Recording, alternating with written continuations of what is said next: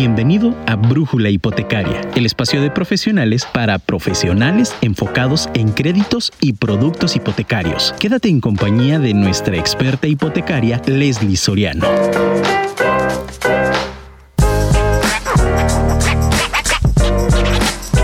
Si te da miedo preguntar, te arriesgas a no aprender. Mi nombre es Leslie Soriano, soy especialista en créditos hipotecarios y hoy vamos a hablar acerca de las dudas frecuentes justamente en los créditos hipotecarios. Bienvenidos a nuestro programa número 16 de Brújula Hipotecaria. Comenzamos.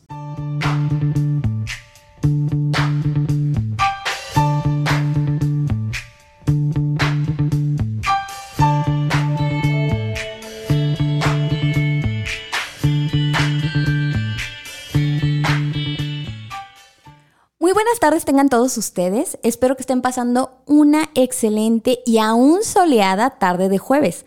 Les mando un caluroso saludo a todos aquellos clientes, prospectos y asesores inmobiliarios que en estos momentos nos están escuchando desde la app de Afirma Radio o bien a través del portal afirmaradio.com, así como los que nos escuchan a través de Facebook Live. Les recuerdo que me encuentran como Brújula Hipotecaria en plataformas como Spotify y Apple Podcast y que cada lunes se sube el nuevo episodio. Por lo tanto, si no han escuchado nuestro programa anterior, donde platicamos acerca de los productos hipotecarios sin comprobación de ingresos, los invito a que terminando la transmisión del día de hoy, se den una vuelta a nuestro podcast. Les recuerdo también el número en cabina para hacernos llegar sus dudas y o comentarios, triple 319 1141 o bien directamente a mi número personal 3313 11 1295. Les recuerdo también que está por cerrar la oportunidad de ganarnos un viaje al Supertazón con SOC al Super Bowl. Les recuerdo que aún tienen oportunidades de participar para un viaje todo pagado al Super Bowl número 56 en la ciudad de Los Ángeles. Para términos y condiciones, contáctame.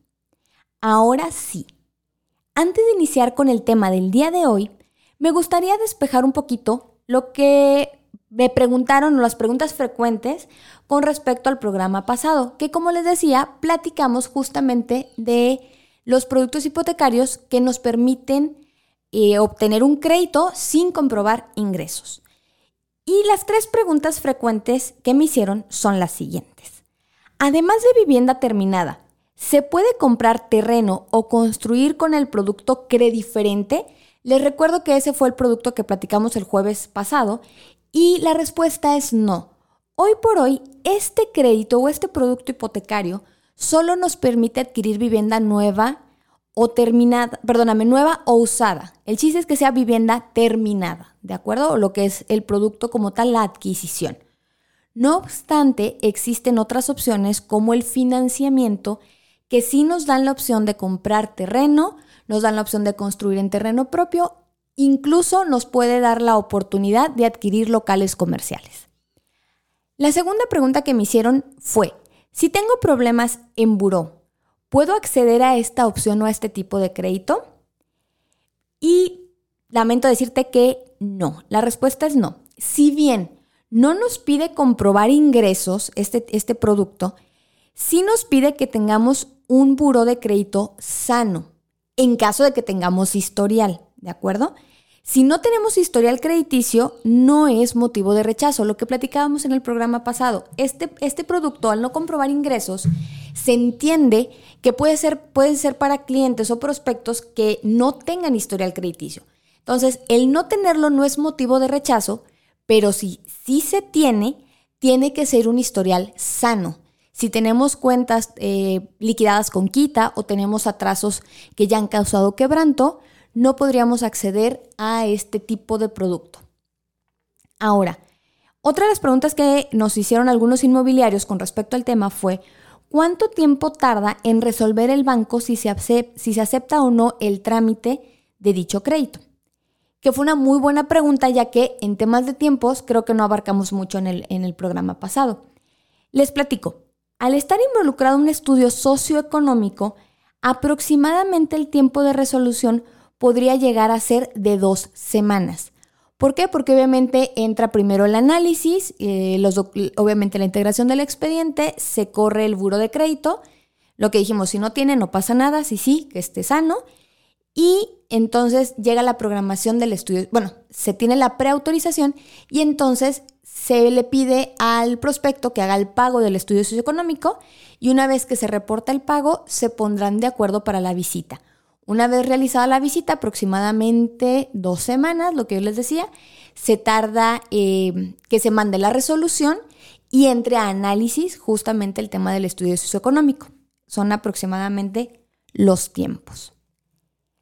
Ahora sí, despejadas las dudas del programa anterior, les quiero contar que hoy vamos a cambiar un poquito la dinámica del programa, ya que haré una recopilación de las dudas más frecuentes en lo que se refiere al trámite de un crédito, o bien algunos conceptos que son importantes y que sería muy bueno que tanto compradores como vendedores y asesores inmobiliarios estuvieran familiarizados.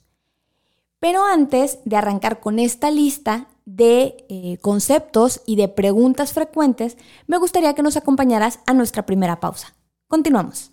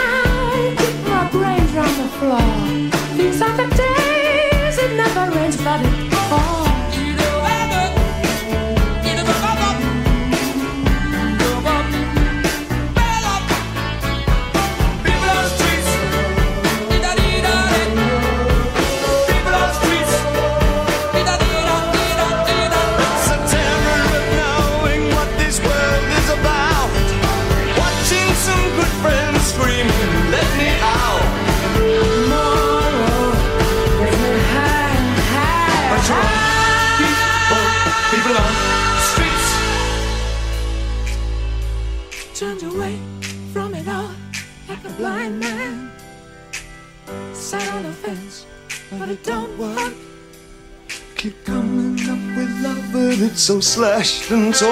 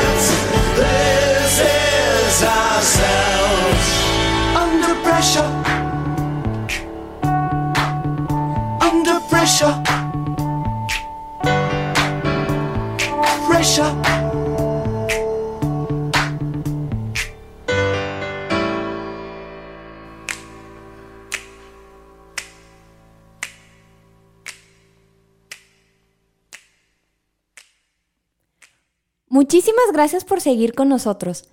Se nota que es mi banda favorita, ¿verdad? Si se dieron cuenta, así entra la cortinilla del inicio del programa. Muy bien, pues gracias por seguir en comunicación conmigo, gracias por estarme escuchando. Te recuerdo que puedes enviarme un mensaje al 333-319-1141, que es el teléfono en cabina, o bien a mi número celular 33 13 11 12 95. Y ahora sí, vamos entrando en materia. En uno de nuestros episodios anteriores hablamos del ABC hipotecario. Específicamente es el episodio número 4 en nuestro podcast Brújula Hipotecaria. Y en dicho programa tocamos conceptos que se involucran en la operación de una compraventa con crédito hipotecario. No obstante, me he dado cuenta en recientes operaciones que hay ciertos puntos que aún generan dudas y es justamente la razón por la cual el día de hoy vamos a tocar este tema. Ahora sí, arranquemos.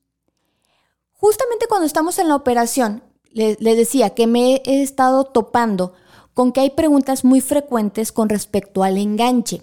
Y más allá de lo que es el concepto, las dudas surgen de la misma operación, como cuánto se paga, cuándo se paga, quién lo paga, quién se le deposita. Entonces, recopilando las dudas frecuentes de las últimas firmas que he hecho, me gustaría empezar con justamente el tema del enganche. Y la pregunta que me hacen normalmente es cuánto enganche debo dar. Si bien lo común o lo popular, lo que se transmite de boca en boca, lo más escuchado es que debe de ser el 10% del monto de la operación de compra-venta, la realidad es que el monto del enganche va a variar según el banco, el destino del crédito y el producto hipotecario como tal. Por ejemplo, para poner casos prácticos, hay bancos que nos van a permitir llegar hasta el 95% del aforo para una adquisición de vivienda terminada. Por ejemplo, Scotiabank si compruebas a través de nómina. Mientras que para terreno normalmente se puede prestar hasta el 70% del valor del mismo o lo que conocemos como la parte del aforo. Bancos como Afirme o como Banregio, que son los fuertes para el tema del terreno, nos prestan hasta el 70%, con sus excepciones. Lo que en su momento platicamos en el, episodio justamente de créditos para terreno, sí eh, tocamos el tema de que Banregio o Eibanco, que es el, también es el, ahora como se le conoce, sí nos pueden dar un poco más de aforo, 80 o 90%, con los asegúnes y cumpliendo el terreno ciertas condiciones que el banco va a solicitar. Pero por lo general llegamos hasta el 70%. Poniendo estos escenarios, obviamente el 10% de enganche no necesariamente es una regla. ¿De acuerdo? Va a depender mucho del caso. Hay otros bancos, por ejemplo, que cuando se solicita el producto apoyo Infonavit, del que también ya hicimos un, un episodio, sí, hay bancos que nos van a permitir, simplemente por usar este producto hipotecario, nos van a dar hasta el 95% cuando la regla en, esa, en esos bancos suele ser del 90%. Obviamente también va a ir en función de cuántos ingresos se comprueban, cuál es nuestra forma de comprobación, eh, nuestra capacidad de endeudamiento, entre otros. ¿De acuerdo? Entonces lo primero que, que es importante mencionar es que cada caso particular, ¿de acuerdo? Va a determinarnos cuál es el enganche que se va a dar. ¿A quién se le debe dar el enganche? Es otra pregunta. El enganche se le entrega al vendedor. Y esto lo menciono, aunque parezca raro, lo menciono porque últimamente me he topado con algunos clientes, por no decir que la mayoría de las operaciones que he hecho en estas semanas, que me preguntan si el enganche se le deposita al banco. Y no, el enganche se le va a depositar al vendedor, ¿de acuerdo? ¿Cuándo se da el enganche? Ok, eso ya es otro tema. Sí, dependerá mucho la entrega del enganche según lo que se acuerde entre los participantes de la operación. ¿De acuerdo? Tanto el monto como la fecha. Y ahorita quiero explicar el, punto. Lo que sí es importante recalcar es que para el día que estemos firmando su escritura en la notaría, la propiedad debe de estar liquidada. ¿De acuerdo? La operación deberá estar ya saldada o al menos cubierto ya la diferencia que va a existir entre el crédito y el precio pactado de la compraventa. ¿De acuerdo? porque normalmente el crédito queda horas o días, dependiendo del producto, después de que se firmó la operación. Entonces, al menos la diferencia sí tiene que estar saldada ya por parte del que compra. ¿Por qué quise eh, mencionar otra vez monto y fechas? Porque va a depender mucho también del tipo de operación y de dónde estemos comprando. Por ejemplo, hay desarrollos que de entrada nos van a decir, queremos el 20 o el 30% de enganche, aunque sea un producto de adquisición, aunque podamos llegar hasta el 95 de aforo, el desarrollo te va a pedir que les des más enganche para asegurar la compra, por ejemplo. Otro escenario es que normalmente em, cuando compras casa nueva, se, hace un apartado y posterior a ello, una vez que se va a pasar a formalizar el, interés por parte del comprador hacia el desarrollo, se suele hacer una, una firma de, contrato de promesa de compra-venta, por ejemplo, ¿sí? Y entonces ahí se señala un enganche, ¿de acuerdo? Entonces pueden variar las fechas, pueden variar los montos. Lo que sí es importante es que cuando ya estemos en firma, tenemos que tener cubierta o debemos, perdón, tener cubierta esa diferencia. Incluso tuve una operación la semana pasada, justamente el jueves de la semana pasada, donde la diferencia se saldó el día de la firma. Ahí en, la firma se le, dio de contado lo, lo que faltaba, ¿no? Eso es lo importante con respecto a la parte del enganche. Además del enganche, como comprador existen otras dudas y otros conceptos que deben de cubrir. Justamente en ese tenor en qué otros conceptos debo de cubrir como parte compradora, es que vamos a señalar o vamos a iniciar con la comisión por apertura. ¿Cuándo se paga? Esa es una de las preguntas frecuentes y normalmente la comisión por apertura, querido Radio Escucha, se descuenta del crédito, por lo que se paga una vez que se dispongan los recursos por parte del banco. Esto, es, esto quiere decir posterior a que estamos firmando. ¿Por qué? Porque lo, lo que les decía, no podemos, y también quiero, quiero tocar este tema, no podemos disponer primero del recurso y después firmar. Entonces, primero se firma, después se libera, o se hace la disposición del, del crédito, y dentro de la dispersión de los recursos, el banco va a tomar la comisión por apertura. ¿De acuerdo? También, como les decía, quería recalcar ese tema de que primero es la firma y luego es el depósito, porque me ha tocado en varias operaciones que los vendedores me dicen, Leslie, es que yo no quiero firmar, o le dicen al inmobiliario, yo no quiero firmar si no me deposita primero el crédito. Y eso, querido asesor inmobiliario que me escuchas, o si algún radio escucha está considerando vender una propiedad, déjame decirte que es imposible. Primero se tiene que llevar a cabo la firma para darle fe a la institución o para demostrarle a la institución que se está firmando una escritura y entonces sí, viene la disposición de los recursos.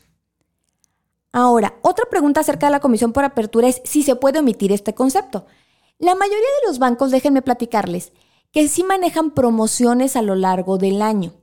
De hecho, la mayoría, de, la mayoría del tiempo, a lo largo del año hay, hay promociones para omitir justamente el pago de este concepto.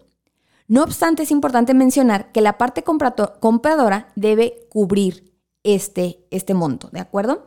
Y en algunos bancos, cuando no hay promociones o en la naturaleza misma del producto, la comisión por apertura puede financiarse dentro del crédito. O bien se puede optar por no pagarla, y esto lo voy a poner entre comillas, pero aceptar una penalización por aportaciones o abonos anticipados. No sé si se, eh, si se han dado a la tarea asesores o prospectos de que cuando estamos llenando la, solicitud aparecen dos tipos de comisiones, comisión por apertura o comisión por, comisión por em, anticipo. Entonces, normalmente le recomendamos al cliente que se señale la comisión por apertura. ¿Por qué? Porque esta es la que se puede financiar o en su defecto puede entrar una promoción, ¿no? Pero también existe ese otro concepto donde dicen, bueno, no te pago la comisión por apertura, pero cada vez que yo te haga un abono, penalízame un porcentaje de esa aportación y es una forma de cubrir el hecho de no haber pagado la comisión por apertura. ¿De acuerdo? Entonces existen estas modalidades. Eh, se puede emitir en algunas ocasiones y cuando hay promociones, pero si no fuese el caso, la debe de pagar el comprador. Y cuando se paga, pues va a depender de, perdón, cuánto se paga. Va a depender mucho de cada banco y del producto hipotecario como tal. Si es cofinanciamiento, si es apoyo Infonavit, si es 100% bancario. Lo que sí te puedo platicar es que va a oscilar entre el 0.75 y el 1.5% del monto del crédito. ¿Ok? Aparte de la comisión por apertura, otro concepto que aparece es el avalúo comercial, que no es el mismo que el catastral y que el catastral viene incluido en los gastos notariales, que también vamos a tocar. El avalúo comercial lo va a pagar el comprador. Cuánto se paga va en función del valor comercial del inmueble a adquirir, no del valor compra-venta. Algunos bancos tienen rangos y otros los manejan por porcentajes, también es importante mencionarlo. Quiero hacer hincapié en este punto. Muchas veces me preguntan los clientes, oye Leslie, si voy a comprar una casa de tal monto, ¿cuánto debo de pagar de, de avalúo? Se saca, como les decía, puede ser un porcentaje dependiendo del banco o puede estar tabulado. Lo que sí es importante mencionar es que al final del día a la unidad de evaluación que asigne el banco se le va a pagar conforme al valor comercial. ¿Por qué? Vamos a suponer hay un banco, Scotiabank, que tiene tabulados, es decir, de 0 a 500, de 0 a 500 mil pesos te cuesta tanto el avalúo, de 500 mil a un millón, de un millón a un millón y medio, así, ¿no? Vamos a suponer que tú vas a comprar una propiedad de un millón 950 y entonces el avalúo te sale en 4,500. Estoy dando números al azar. Pero resulta que una vez que se hace el avalúo, ¿de acuerdo? Sale en el valor de operación 2 perdón, en el valor comercial 2 millones 50. Entonces brincamos la tabulación de millón y medio a 2 millones a la tabulación de 2 millones a 2 millones y medio. Por ende, el avalúo va a ser un poquito más caro, a lo mejor de unos 6 mil pesos, aunque el valor compra-venta es menor a los 2 millones, ¿de acuerdo? Entonces sí quiero hacer hincapié porque me ha tocado que cuando la propiedad brinca o sube el, valor comercial, pues el cliente sí debe de pagar una diferencia y es importante que lo sepan porque, como les decía, se va a determinar el monto a pagar conforme al valor del mercado de la propiedad, no estrictamente al valor compraventa. ¿Cuándo se paga? Importantísimo, una vez que avanzamos a segunda etapa, es decir, posterior a la aprobación del crédito y ya con la propiedad a adquirir definida es cuando se hace el pago. ¿De acuerdo? Porque muchas veces yo les sugiero a los clientes, y es una de las cosas que yo he trabajado con los inmobiliarios, antes de elegir una casa, tramita el crédito. Incluso, no sé si han escuchado el spot en la radio, el, comercial en la radio, el spot de, de SOC, que dice antes de, antes de que pienses en una casa, piensa en SOC. Bueno, literal, antes de que, te, de que te comprometas con un inmueble, Tramita primero tu crédito hipotecario. Entonces, si hacemos este paso, ya conocemos cuánto nos prestan y entonces pasamos a la búsqueda de la propiedad. Pero si ya tuviéramos lista la casa, entonces sí, el avalúo se pagará luego, luego, aprobado el crédito. ¿Para qué? Para que podamos avanzar rápido la operación. Al igual que con la comisión por apertura, la mayor parte del tiempo los bancos manejan promociones para omitir este pago, que puede estar incluso eh, topado, ¿no? Hay, bancos que me dicen propiedades de hasta 15 millones de pesos, te regalo el avalúo, posterior, eh, más arriba te regalo una parte y la diferencia la paga el cliente. Entonces también es una de las cosas que se pueden omitir cuando hay promociones. Aparte del avalúo comercial, viene la parte de los gastos notariales, ¿de acuerdo? Y los gastos y los gastos notariales vamos a platicar qué es lo que cubren cómo se cubren, quiénes los cubren. ¿Qué se cubre o se paga cuando hablamos de los gastos notariales? Es una de las preguntas frecuentes. Al hablar de los gastos notariales, perdón, vamos a englobar lo que refiere al pago de derechos e impuestos de transmisión patrimonial y en los honorarios del notario, así como los gastos generados para la elaboración y formalización de la escritura. Esto último es importante porque una de las preguntas más frecuentes es justamente cómo se cubre el pago de las escrituras. Entonces entra dentro de este porcentaje. ¿Cuánto se paga? Aproximadamente el 5% aquí en Jalisco, englobando todos los conceptos anteriores, gastos de notaría, eh, o sea, los honorarios del notario, los impuestos, los derechos, etc. ¿Y cuándo se paga? El día de la firma, a más tardar, aunque hay notarías que piden se cubran al menos un día antes. Es decir, que cuando lleguemos a firma ya tengamos el pago elaborado de los gastos. Otro de los puntos, perdón, que no mencioné en cuánto se paga es que cuando se refiere a un crédito como sustitución de hipoteca, crédito de liquidez o construcción en terreno propio, los gastos notariales suelen ser un poquito menos, porque ya no existe la transmisión patrimonial. Entonces, eso puede hacer que no sea el 5%, sino a lo mejor sea el 2, 2.5. ¿De acuerdo? Otra de las cosas que me preguntan mucho son las escrituras. Es muy frecuente cuando estamos en la notaría que me hagan comentarios como cuándo me entregan las escrituras o si el banco se queda con las escrituras. Y primero quiero abarcar este punto. ¿El banco se queda con las escrituras? No. Al menos aquí en Jalisco, la escritura se entrega aproximadamente cuatro meses después de la firma de la misma y el acreditado deberá de pasar por ella con una identificación oficial vigente en las instalaciones de la notaría. Por favor, vayan por sus escrituras. Luego pasa algo con el notario, se nos muere, le quitan su, no sé, hizo algún fraude, no sé, y cierran la notaría y ya no fueron por sus escrituras. Y sacar una escritura de archivo de instrumentos públicos, no. Vayan por ellas. Cuatro meses después, pues, eh, cuatro meses después de su firma, por favor, pasen. Adicional a esto es importante mencionar que se les debe de entregar su factura o lo que se llama CFDI. ¿De acuerdo? La factura electrónica es de carácter obligatorio a partir de agosto del 2014. Y dependiendo quién vende, si es un desarrollo o si es un particular, es quien entregará la factura. Entonces, dicho lo anterior, ¿quién es el dueño de la propiedad? El dueño es el acreditado, el titular del crédito o si existe un coacreditado o un copropietario es el dueño. No obstante, lo que sucede es que la garantía, que la, propiedad queda como garantía de pago y que en caso de incumplir con lo acordado con el banco con respecto a las mensualidades, la institución o instituciones, dependiendo si es, si es más de una, tiene el derecho de cobrarse el préstamo que es lo que habíamos platicado o habíamos definido en su momento como gravamen. Es decir, la casa tiene un compromiso, pero el dueño ante registro público de la propiedad es el acreditado. ¿De acuerdo? Por eso es importante que pasen por su escritura, es su título de propiedad. Ahora sí, de la mano con los puntos anteriores aparece la notaría, de quien solo voy a mencionar la parte del CLG con cautelar, porque esto es un punto frecuente con los inmobiliarios. ¿Cuándo se tramita? Se tramita una vez que se le asigna la notaría el expediente, es decir, cuando pasamos a segunda etapa. ¿De acuerdo? Y esta solicitará registro público de la propiedad dichos documentos, el certificado de libertad de gravamen con el aviso cautelar. La definición, saben, la pueden buscar en nuestro podcast para que eh, expliquemos con un poquito más de detalle este concepto.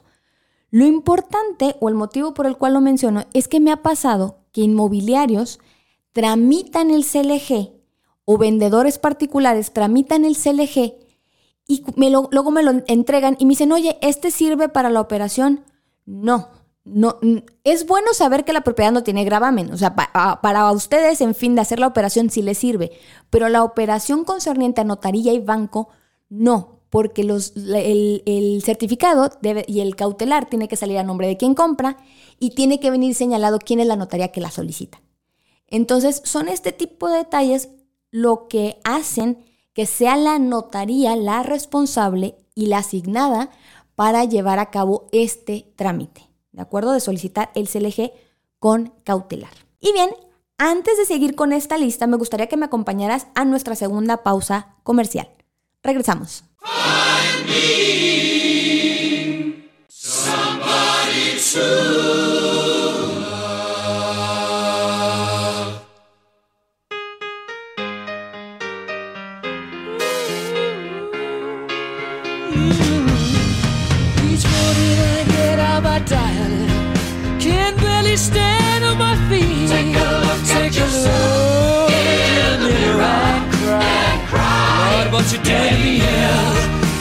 Spent all my years in believing you, but I just can't get no relief. Lord, somebody, somebody, ooh, somebody, somebody, can anybody find me somebody to love?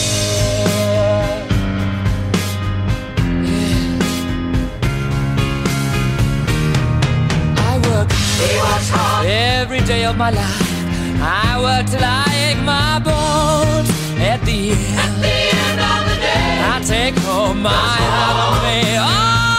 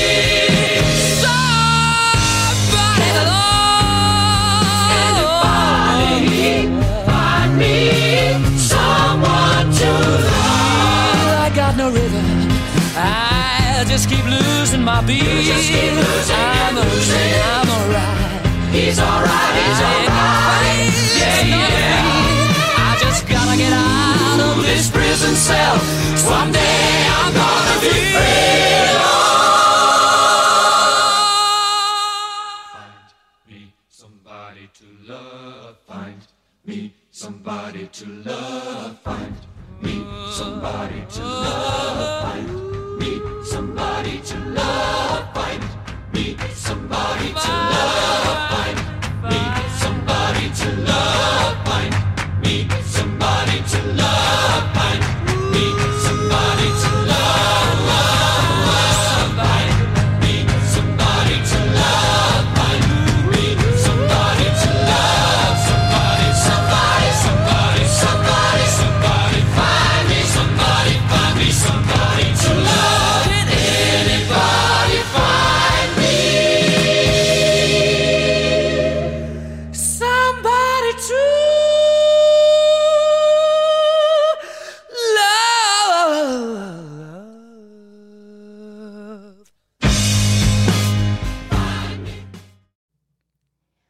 Muchísimas gracias por seguir conectados conmigo. Les recuerdo que pueden llegar, pueden enviarme, perdón, o hacerme llegar sus comentarios, dudas, preguntas al 33 33 19 11 41 o 33 13 11 12 95.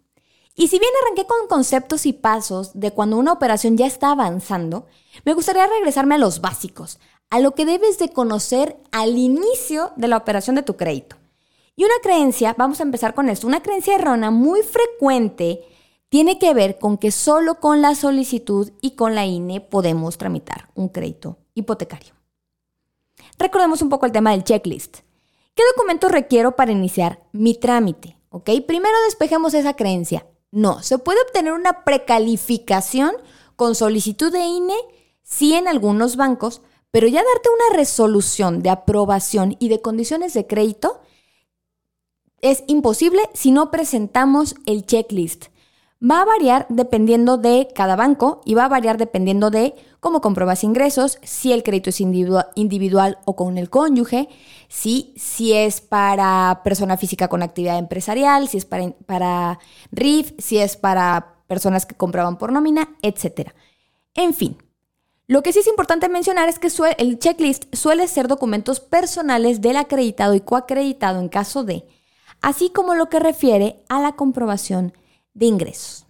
Para más detalles de este punto, te invito a que escuches en nuestro podcast, que está en Spotify y en, Apple Podcast, sí, el episodio número 5 de Brújula Hipotecaria, ¿de acuerdo? Que tiene que ver justamente con la integración del expediente.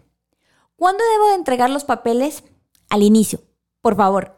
Si bien, como les decía, para la preca no es necesario en algunos bancos, sí es importante que si queremos que se avance el análisis del expediente y se pueda tener respuesta pronta de parte de la institución, necesitamos presentar el expediente completo y legible desde un inicio. Ahora, otra pregunta que es muy común tiene que ver con, Leslie, ¿cuánto me prestan? ¿O cuánto le pueden prestar a mi cliente? Esa es básica. Y me gustaría recordarles que depende mucho del banco en lo que refiere al aforo, comprobación de ingresos, relación pago-ingreso, capacidad de endeudamiento, etc. Es decir, son muchos factores los que van a determinar realmente cuánto le pueden prestar al cliente. Pero para más detalle te invito a que vayas al episodio número 2 de Brújula Hipotecaria que se llama perfil bancario y en ese episodio explicamos con detalle todos estos conceptos para dar respuesta a cuánto me prestan.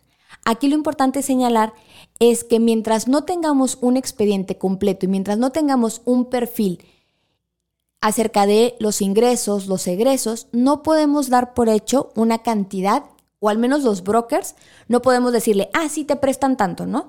Anteriormente creo que es un error que hemos cometido y a mí me pasó cuando recién empezaba. Eh, me platicaban cuánto ganaban, hacía las simulaciones y todo bien bonito en mi Excel.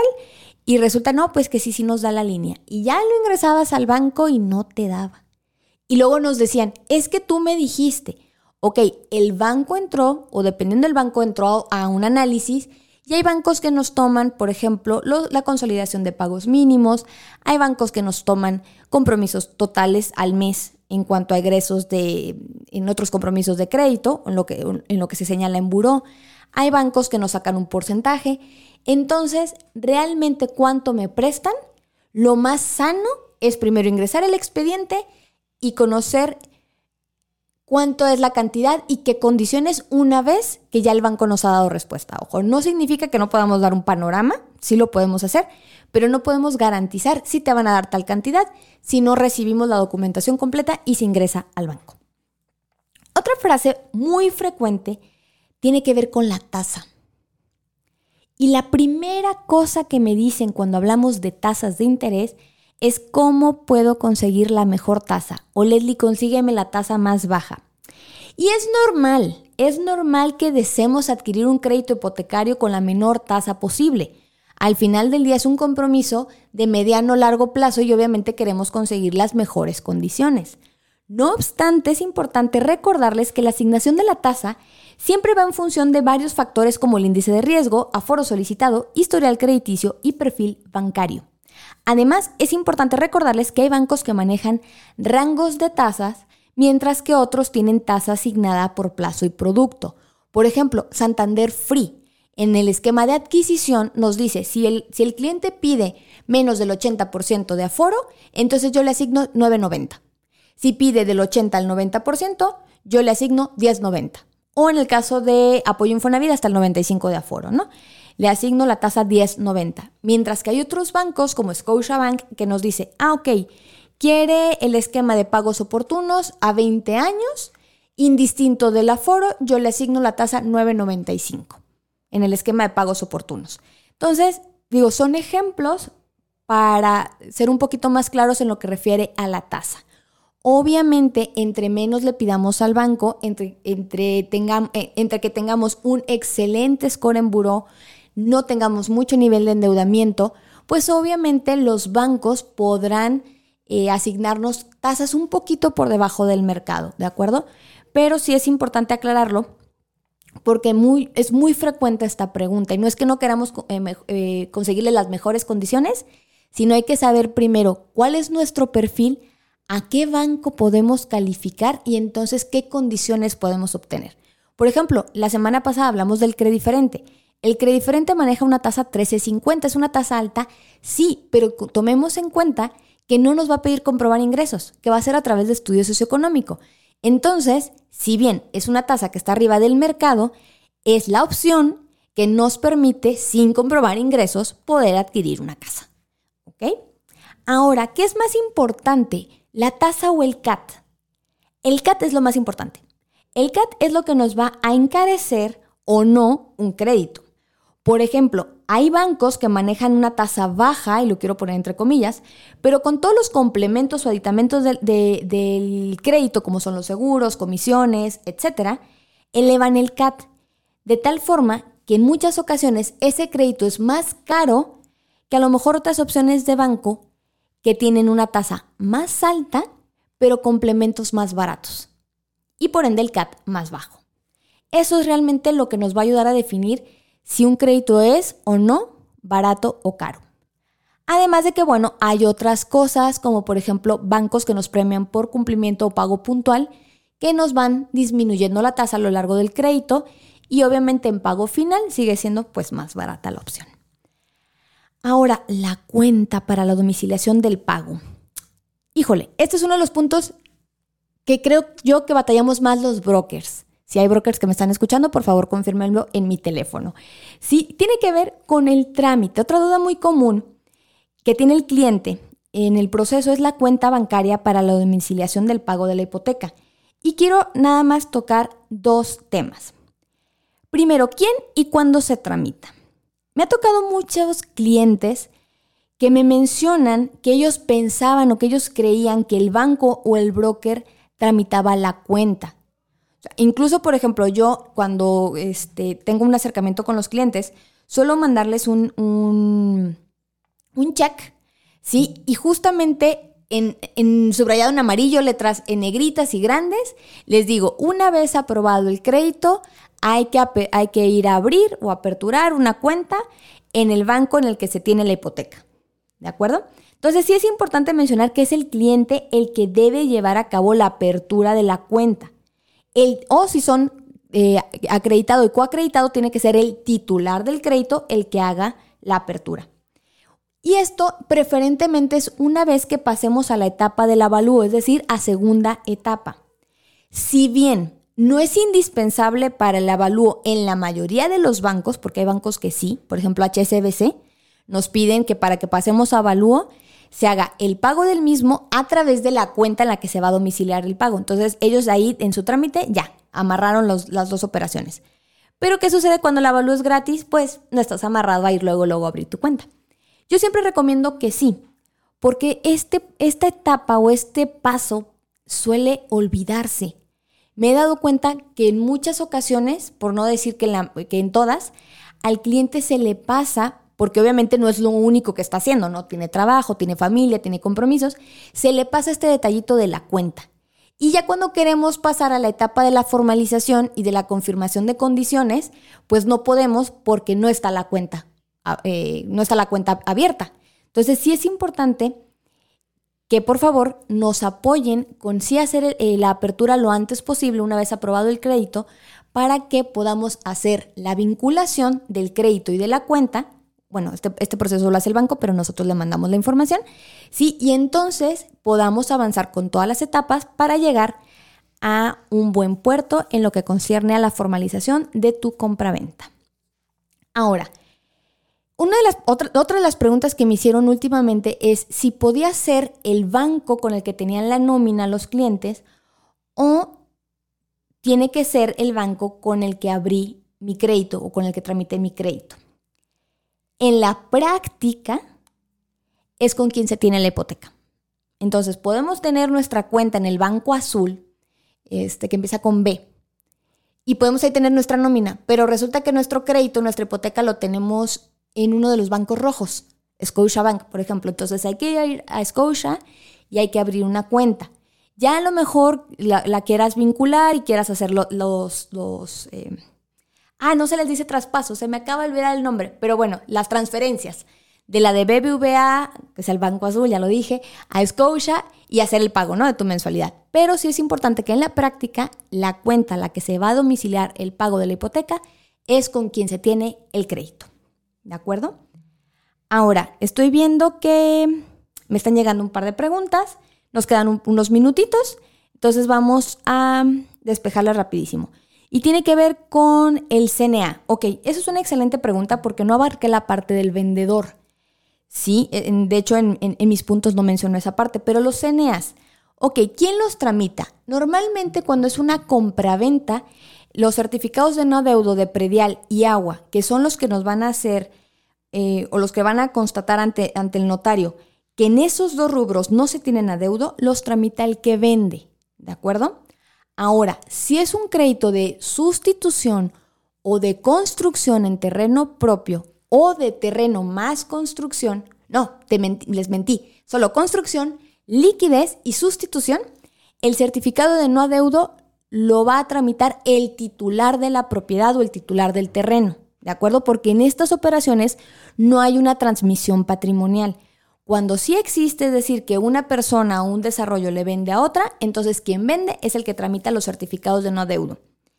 ¿Con qué fecha? Importantísimo, con fecha del mes que se va a hacer la escritura.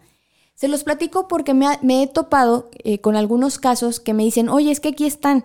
Y no sé, íbamos a firmar en, en octubre y sucedió algo y nos fuimos a noviembre. Y la notaría sí nos pide que esté con la fecha de noviembre. ¿De acuerdo? Entonces sí es importante, sobre todo asesores inmobiliarios que nos están escuchando, que, o vendedores que tengamos los certificados de adeudo a la fecha de firma.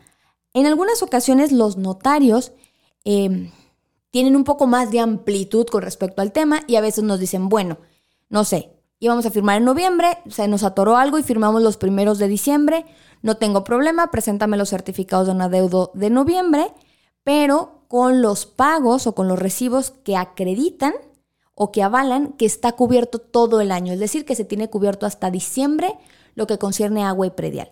Entonces, puede pasar, sí, pero ya tiene que ver mucho con criterio de notario. Lo normal es que los certificados de no adeudo sean al mes de la firma. Otra de las cosas que es importante también cuando es un, ju- justamente cuando es un tema de fraccionamientos, tiene que ver con las cartas de no adeudo condominal. ¿De acuerdo? Eso también, eh, si, si fuese el caso de que hubiera eh, una cuota mensual, también hay que pedirle a la administración del fraccionamiento o del desarrollo que emita la carta, mismo caso, con fecha a la firma. Y el ISR. El ISR es otro de los puntos, también es un buen punto a tocar. El ISR, ¿quién lo paga? Normalmente es el vendedor, ¿de acuerdo? Y se genera sobre la utilidad eh, que va a ganar, vaya, por la operación, por la compraventa. No obstante, hay formas de exentarlo, eso es importante. Eh, vendedores tienen que asesorarse con sus inmobiliarios, con sus contadores, eh, para que les digan los cómo si no, o con las notarías el cómo si lo podemos exentar. Nosotros incluso como brokers les explicamos a los vendedores justo esta parte.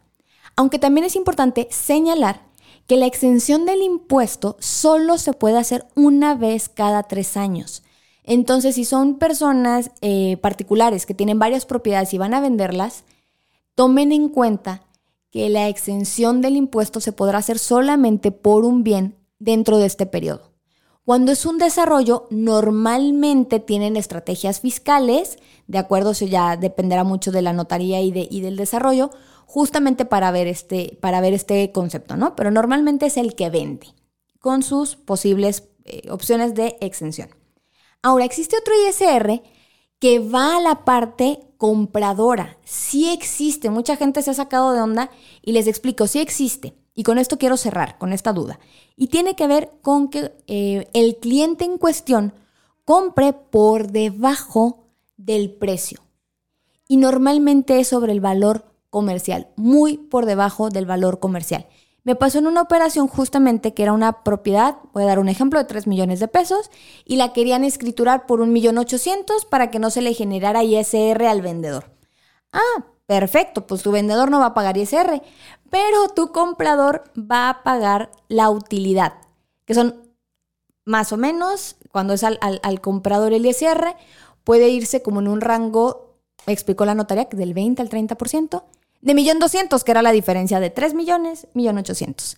Entonces, mm, sí existe, es muy raro que toque el caso, pero puede pasar. ¿Por qué? Porque al venderse muy por debajo, de entrada el comprador ya está generando una utilidad. Entonces, les invito a asesores, que, eh, asesores inmobiliarios sobre todo, que investiguemos los cómo sí podemos apoyar a nuestros clientes con respecto a este tema, ¿de acuerdo? De tal forma que nuestros vendedores pues eh, no tengan algún inconveniente con el ISR, mismo caso con nuestros compradores. Para más información acerca de algún destino hipotecario que les interese, ya sea adquisición, sustitución, liquidez, terreno, o ya sea destino o producto, O bien, si deseas darme la oportunidad de ya llevar tu trámite, búscame a través de mi teléfono 33 13 11 12 95 o mi correo lsoriano.socasesores.com para tener una asesoría más personalizada. A su vez, te platico que me encuentras en Facebook como SG Brokers. Te agradezco muchísimo por compartir tu tiempo conmigo. Nos escuchamos nuevamente el próximo jueves en punto de las 3 de la tarde. Soy Leslie Soriano, esto fue Brújula Hipotecaria. Nos vemos en tu próximo crédito. Adiós. Is this the real life?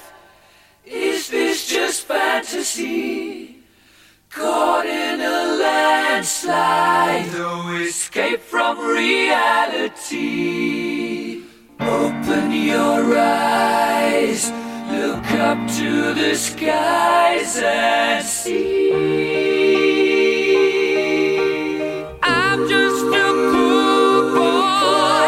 I need no sympathy. Because I'm easy come, easy go. Little high, little low. Any way the wind blows doesn't really matter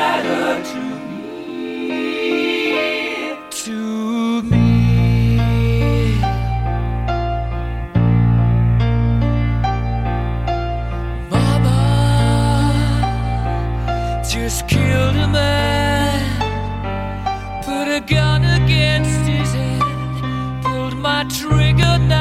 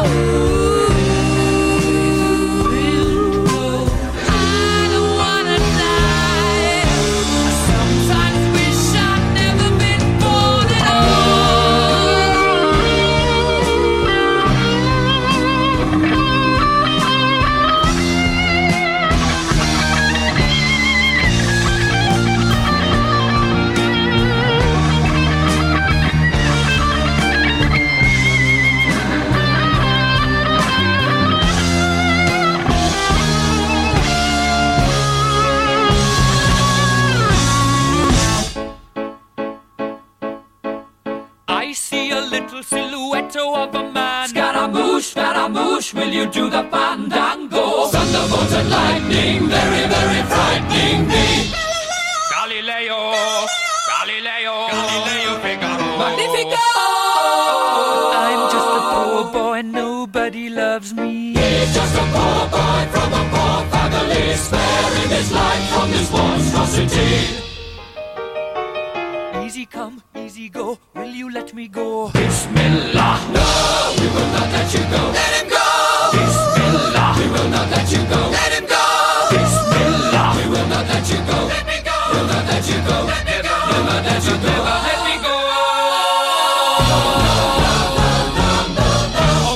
Mia, mamma mia. Mamma mia, let me go. Beelzebub has a devil put aside for me. For me. For me.